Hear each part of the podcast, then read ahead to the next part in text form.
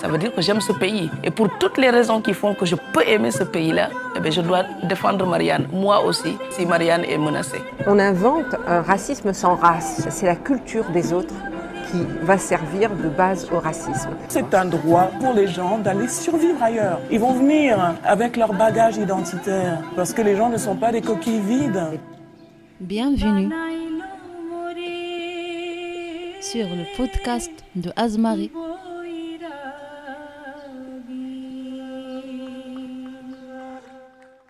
Euh, des questions qu'on m'a posées par rapport au Mexique, c'est surtout par rapport euh, peut-être à la violence, parce que euh, bah justement, quand j'étais ici, il y a la série Narcos Mexico qui est sortie.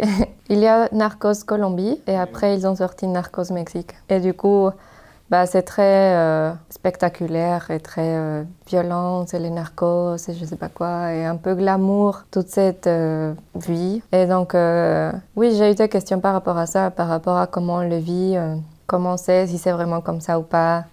Bonjour à toutes et à tous, bienvenue dans le podcast d'Azmarie. Je m'appelle Marine et je suis bénévole dans l'association. Azmarie est une association qui œuvre pour l'insertion socioculturelle des femmes migrantes. Cette association donne par exemple des cours de français, des ateliers d'écriture ou d'expression et propose aussi des sorties culturelles pour ces femmes.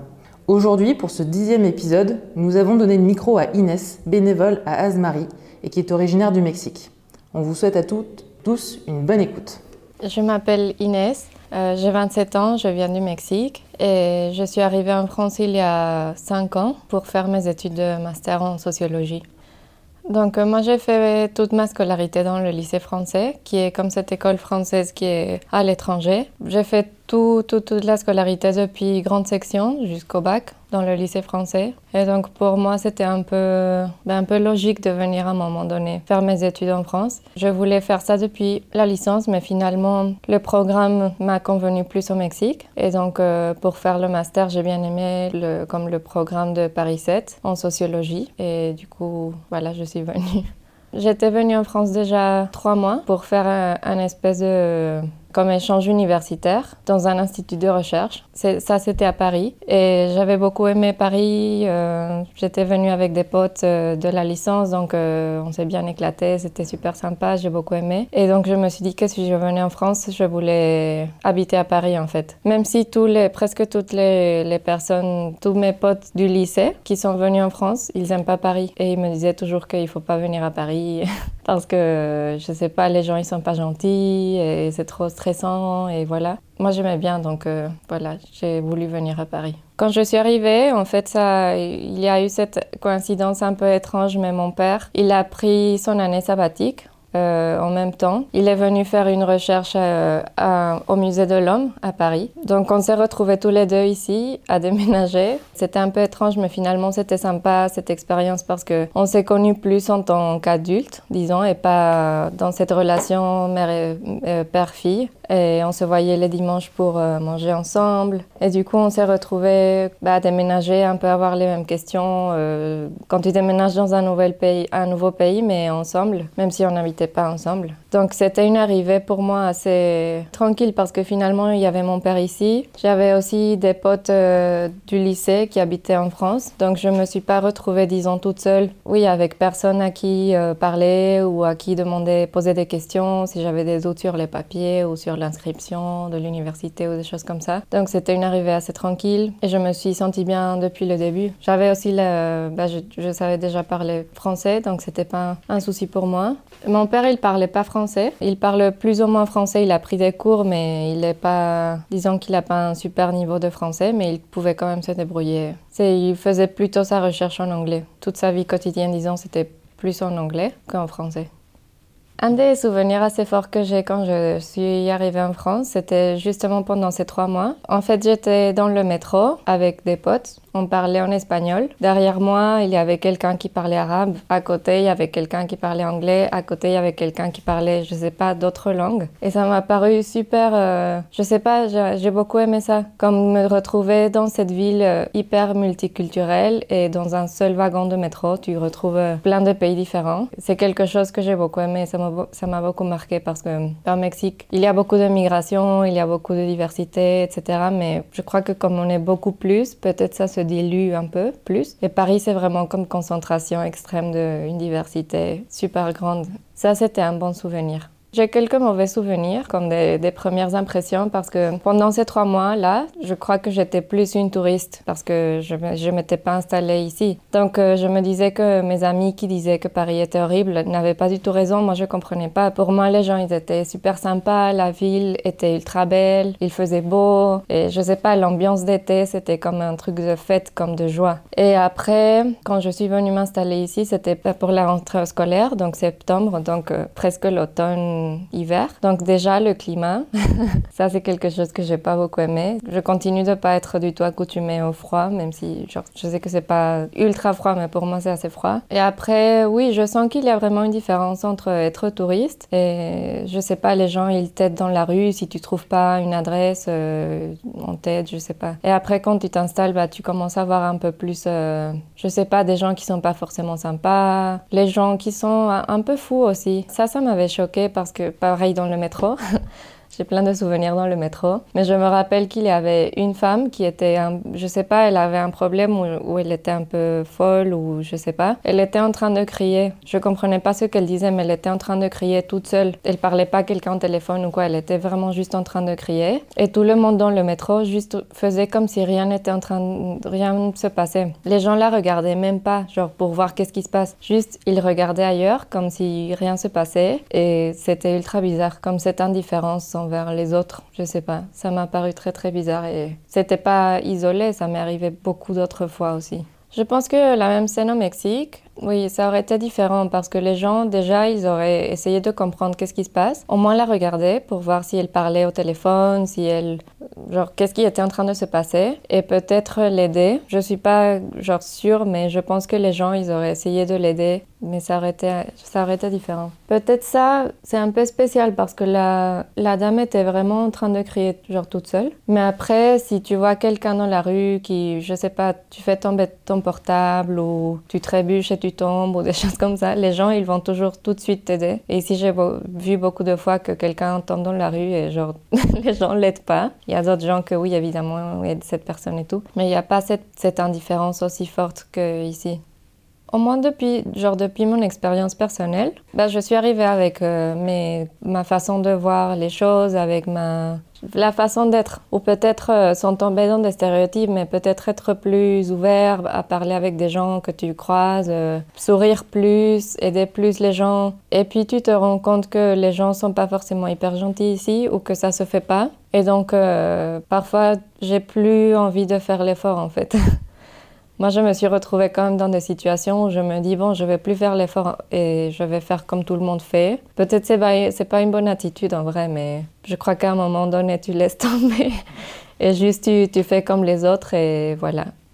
Euh, les différences culturelles entre la France et le Mexique, hmm, c'est très changeant, ça dépend de quoi on parle. Par exemple, je crois que dans la manière de, de relationner, je ne sais pas si on dit ce mot comme ça, de créer des relations, c'est assez différent. Je trouve qu'au Mexique, t'es plus comme dans l'ouverture envers les autres. Je sais pas comment le dire. C'est comme si tu assumais que tu partages déjà des trucs avec quelqu'un d'autre, même si tu le connais pas. Par exemple, tu assumes que tu vas être pote avec les potes de tes potes. Et ici, je trouve qu'il y a plus de différences. Les gens, ils font plus de différences entre ces différents groupes d'amis. Ou par exemple, euh, oui, la manière de, faire des relations, c'est différent. Parce qu'on est plus ouvert envers les autres T'es moins dans la méfiance. Mais par exemple, dans un truc euh, qu'on se retrouve beaucoup, c'est dans l'amour pour la nourriture.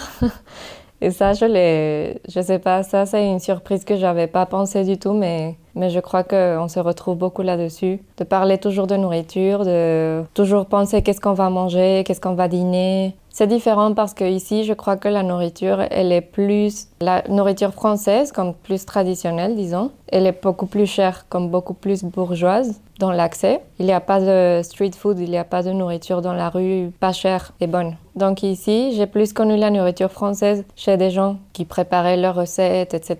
Et là, j'ai trouvé comme cet amour pour la nourriture et parler de nourriture et tout le temps C'est rigolo parce que on dit souvent, quand je vois des émissions à la télé ou des choses comme ça, que la France est le pays qui aime le plus manger, en Europe peut-être. Et moi je me dis tout le temps, bah, c'est parce qu'ils connaissent pas l'Amérique latine en fait. Parce que là-bas vraiment, on parle tout le temps de bouffe, on rêve avec la bouffe, genre tout le temps, c'est bouffe. Mais la différence c'est que là-bas, c'est beaucoup plus fa- facile d'accès. Genre tu trouves de la nourriture pas chère et très bonne partout. Ce que je retrouve pas ici, mais voilà. Après, différences culturelles, je sais pas. Bah oui, juste surtout dans la manière de faire des relations avec les autres. Par exemple, euh, la, la relation entre les familles. Je trouve que là-bas, on a des relations beaucoup plus proches, beaucoup plus fusionnelles entre familles. Genre, euh, on s'appelle beaucoup plus, on partage beaucoup plus de trucs, on se parle, euh, même si c'est pas pour dire des trucs hyper profonds, je sais pas, mais juste on se parle plus, quoi, on partage plus de choses. Et c'est rare de pas de pas partager ça avec ta famille. Et ici, c'est une relation que moi je peux voir ou percevoir comme plus froide parce qu'on se voit moins souvent, on s'appelle moins, genre les filles, les fils, filles appellent moins leurs parents. Mais après, ça veut pas dire que, par exemple, je me sens pas accueillie quand je vais chez les familles de mon copain ou chez la famille de mes amis. C'est juste une manière différente euh, de faire des relations, mais ça veut pas dire qu'elle est moins, moins importante ou moins, qu'elle a moins de valeur ou qu'elle est moins importante parce que ben, j'ai rencontré des gens hyper gentils et hyper euh, accueillants et chaleureux. Peut-être c'est pas, c'est moins comme euh, expressif, comme que tu le montres comme ça de manière hyper euh, forte, mais genre la partie chaleureuse est là quand même.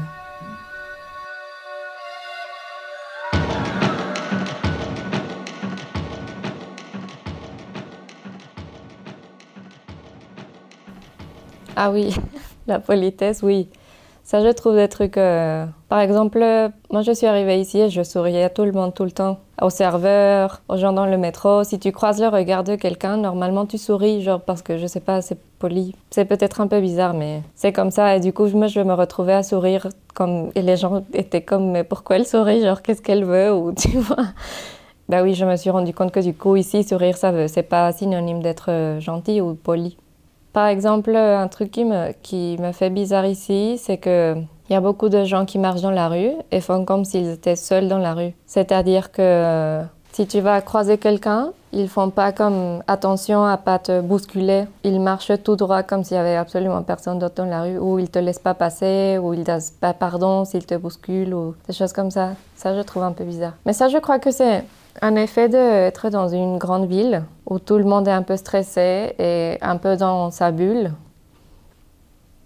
Par rapport à la solidarité, je pense que au Mexique, il y a un rapport très bizarre à la solidarité parce que le jour le jour, comme toutes les grandes villes, parfois les gens ils sont un peu euh, pas hyper gentils, pas hyper solidaires, même si un peu plus qu'ici dans le jour à jour. Mais quand il y a des, euh, des grands événements, par exemple, je pense au tremblement de terre qu'il y a eu en 2017, que c'était comme le deuxième grand tremblement de terre du, du pays et il y a plein de, de gens qui sont restés sans maison, etc. C'était vraiment quelque chose de très grave. Là, tout le monde, tout de suite, euh, s'organise pour aller chercher les gens qui sont restés coincés. euh, et pour euh, aller donner de, de la nourriture aux gens qui ont perdu leur maison, etc. Donc c'est une solidarité hyper forte, hyper présente et qui s'organise ultra vite, mais que peut-être le jour le jour se, se dilue un peu. Et en France, je sais pas, j'ai un peu plus de mal à répondre à ça. En vrai, je pense que, que les gens sont assez solidaires. Genre, je sais que ça dépend beaucoup des milieux, des gens, etc. Mais dans les gens que je, que j'ai pu rencontrer, les gens, ils sont très solidaires et ils sont souvent assez engagés dans des associations ou dans des trucs politiques ou dans des, je sais pas, des choses comme ça. Ils s'intéressent un peu à l'aide, à la solidarité envers les autres. La question de par rapport aux étrangers, c'est assez compliqué. Je trouve que. Ben, oui, c'est très compliqué. Au Mexique, je crois que c'est assez compliqué parce que c'est un pays qui a été en soi colonisé. Genre, on est une ex-colonie de l'Espagne. Donc, il y a plein de soucis internes envers les peuples autochtones ou les peuples indigènes. Euh, il y a beaucoup de racisme et en même temps, il y a beaucoup de- d'ouverture envers les étrangers. Mais ça dépend quels étrangers, justement. Par exemple, si c'est envers les, les Européens ou États-Unis, ben, c'est plus bien reçu qu'ils soient là que les gens qui viennent d'Amérique centrale ou bah, surtout maintenant avec cette euh, crise migratoire. Et en France, bah, je crois que euh, moi j'étais ici pendant les attentats du 13 novembre, genre pendant cette période-là. Je trouve que depuis, ça a beaucoup évolué dans le mauvais sens. Point de vue politique, comme ça s'est un peu renfermé. Il y a beaucoup plus de, discours euh, haineux ou xénophobes. Je crois que c'est pas particulier à la France aussi, ça c'est arrivé aux États-Unis ou dans d'autres pays européens. Donc euh, bah, c'est assez compliqué, je crois. Mais après, comme toujours, il y a des gens qui sont ouverts à ça. Donc mon apprentissage du français est... En fait, j'ai appris le français depuis que j'étais petite, mais j'ai appris un français très scolaire. Bah, le système français, il est très ancré sur l'écrit et sur la lecture, mais on n'avait pas vraiment d'espace pour s'exprimer à l'oral. Donc euh, moi, j'étais très complexée en vrai par mon accent. J'aimais pas du tout parler français parce que je trouvais que j'avais un accent, je sais pas, un mauvais accent, même si ça veut rien dire. Et j'aimais pas parler à l'école. Après, quand je suis arrivée en France, je me suis rendu compte que j'avais un français hyper scolaire. Donc, il y avait beaucoup d'expressions que je comprenais pas, ou les gens qui parlaient très vite, euh, j'avais un peu de mal. Et aussi quand bah, les gens qui parlent entre eux, je sais pas comment l'expliquer, genre deux, francophones qui parlent entre eux et du coup qui parlent vite avec euh, des expressions, etc. Ça, j'avais beaucoup de mal, j'ai encore mal parfois, de suivre ce type de conversation. Peut-être aussi par rapport aux références de films ou de dessins animés, je sais pas, des choses comme ça que ben, j'en ai pas. Donc j'ai eu quand même ce moment comme de m'adapter, disons, à la langue plus familière, plus colloquiale du français. Et par rapport à mon accent, ben, j'ai juste... Euh, décomplexé. Comme me dire que, en fait, j'ai pas besoin d'avoir un accent euh, en français parfait. C'est bizarre, mais parfois on a cette idée que pour parler bien ou parler comme parfaitement, entre guillemets, il faut pas avoir d'accent ou il faut enlever ton accent. Je sais pas pourquoi. Quand je parle avec des amis, pareil que, que le français n'est pas la langue maternelle, parfois on a cette idée-là. Mais en fait, pas du tout, et on s'en fout si j'ai un accent et j'ai pas du tout comme la motivation pour euh, l'enlever, je sais pas. Par exemple, au lycée français, j'avais beaucoup de professeurs, soit de Paris, soit de Bretagne, mais peut-être pas des accents de Sud qui sont plus marqués, comme l'accent toulousain ou de Marseille. Et du coup, moi, j'avais pas non plus entendu ce type d'accent. Ou l'accent québécois, ou l'accent d'autres types de français. Je sais pas, c'est bizarre, mais euh, moi, je l'ai jamais appris à l'école. On m'a jamais dit, euh, écoutez, ça c'est l'accent de tel pays, ça c'est. Bon, mais pas l'accent, mais le français, je sais même plus comment le dire. Mais ça c'est euh, l'accent de tel pays, etc. Et ça, c'est une diversité de français aussi, d'expression, etc.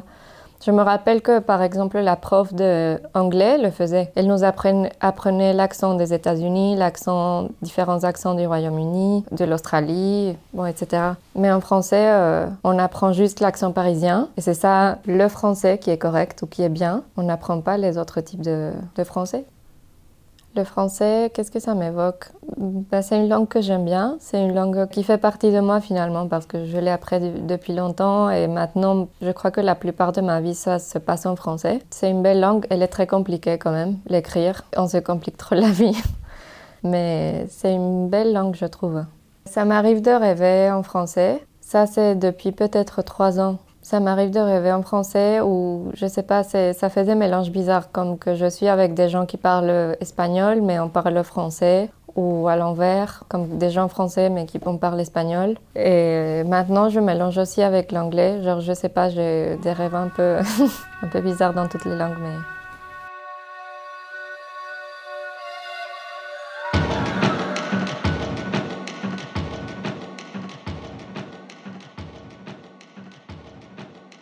Donc moi je suis, j'ai grandi dans la ville de Mexico, qui est une très très grande ville. À un moment donné, c'était la plus grande ville du monde. Il y a, je crois que 21 millions d'habitants, avec la zone, disons la banlieue, ou je sais pas comment dire. Euh, donc c'est une géante ville avec beaucoup de diversité du coup, genre dans l'architecture, elle est très différente d'un quartier à un autre. Euh, dans les distances aussi, c'est compliqué de la mobilité. Il y, a des, il y a des métros, il y a des bus. Pour moi, c'était plus facile de bouger en voiture parce que les distances sont très longues et on est du coup accoutumé à avoir euh, des trajets très longs. Par exemple, euh, une heure de trajet, c'est bien, genre c'est normal quoi. Quand ici, euh, en fait, dire ça, c'est comme horrible. c'est comme c'est pas possible. Mais là-bas, c'est assez normal en fait. Tu planifies ta vie comme ça en, en ayant en tête que tu vas passer une heure de trajet. Le Mexique, c'est un grand pays qui a, je crois, 20 120 millions d'habitants. Et dans ces 120 millions d'habitants, je crois que, euh, j'ai peur de me tromper, mais je crois que 10 ou 20% de la population, c'est des peuples indigènes qui parlent à peu près 60 langues. Donc il y a une grande diversité. D'ailleurs, euh, c'est un peu problématique de les appeler tous peuples indigènes comme s'ils étaient un seul parce qu'il y a une grande, grande diversité dans ces peuples indigènes. Pour dire des exemples, il y a des Mayas qui parlent maya, du coup, qui sont plus dans la péninsule du Yucatan. Dans le centre, il y a plus la langue nahuatl. Dans la langue courante, en fait, on a beaucoup de mots nahuatl. Dans la nourriture, par exemple, euh, il y a beaucoup de plats en fait qu'on appelle comme ça, le nom des rues, des expressions. On garde, assez euh, ben, cet héritage-là.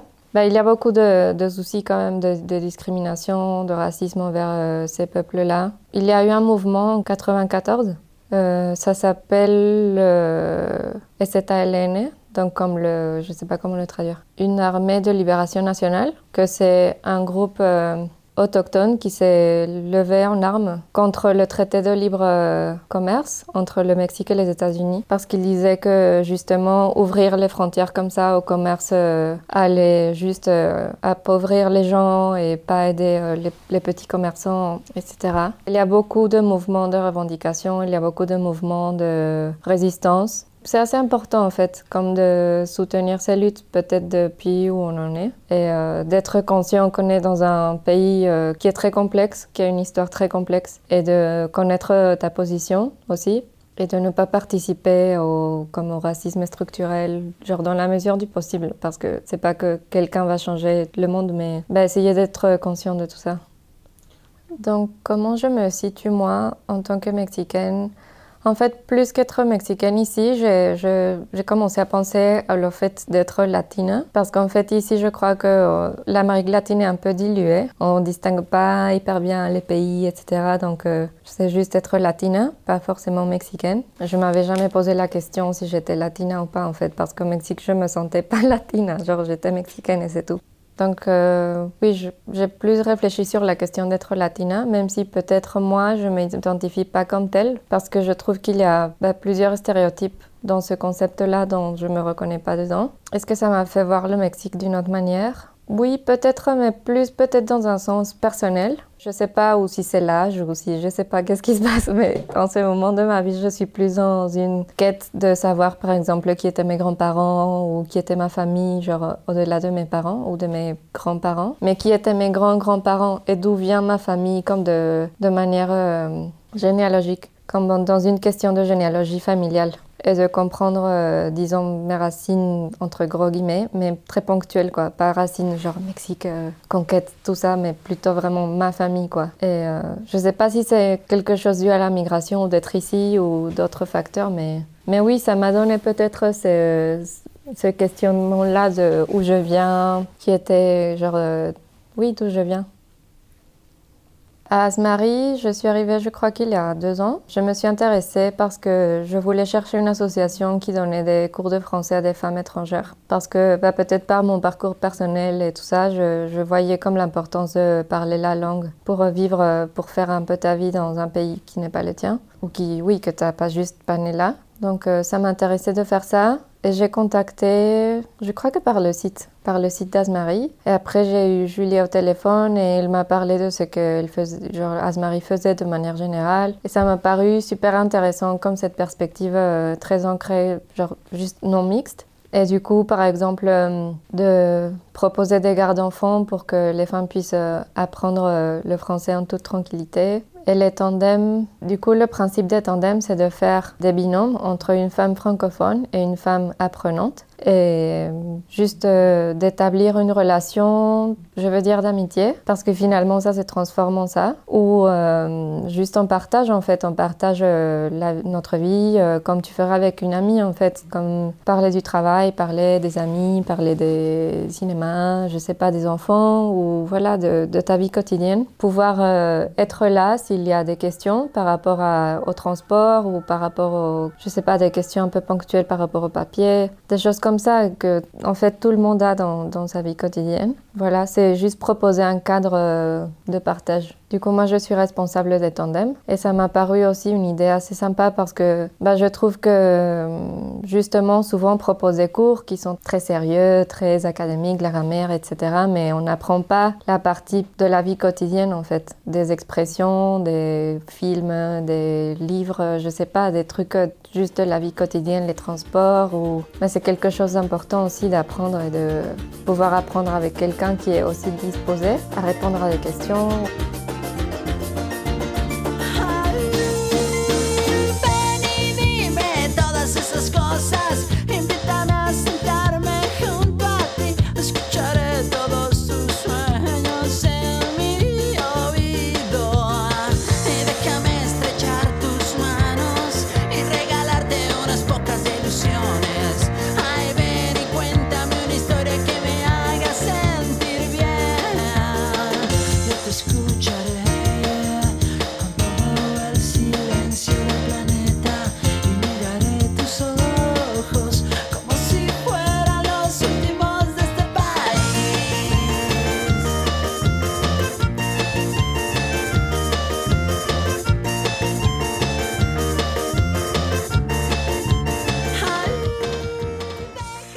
C'est un groupe de rock mexicain qui s'appelle Café Tacuba.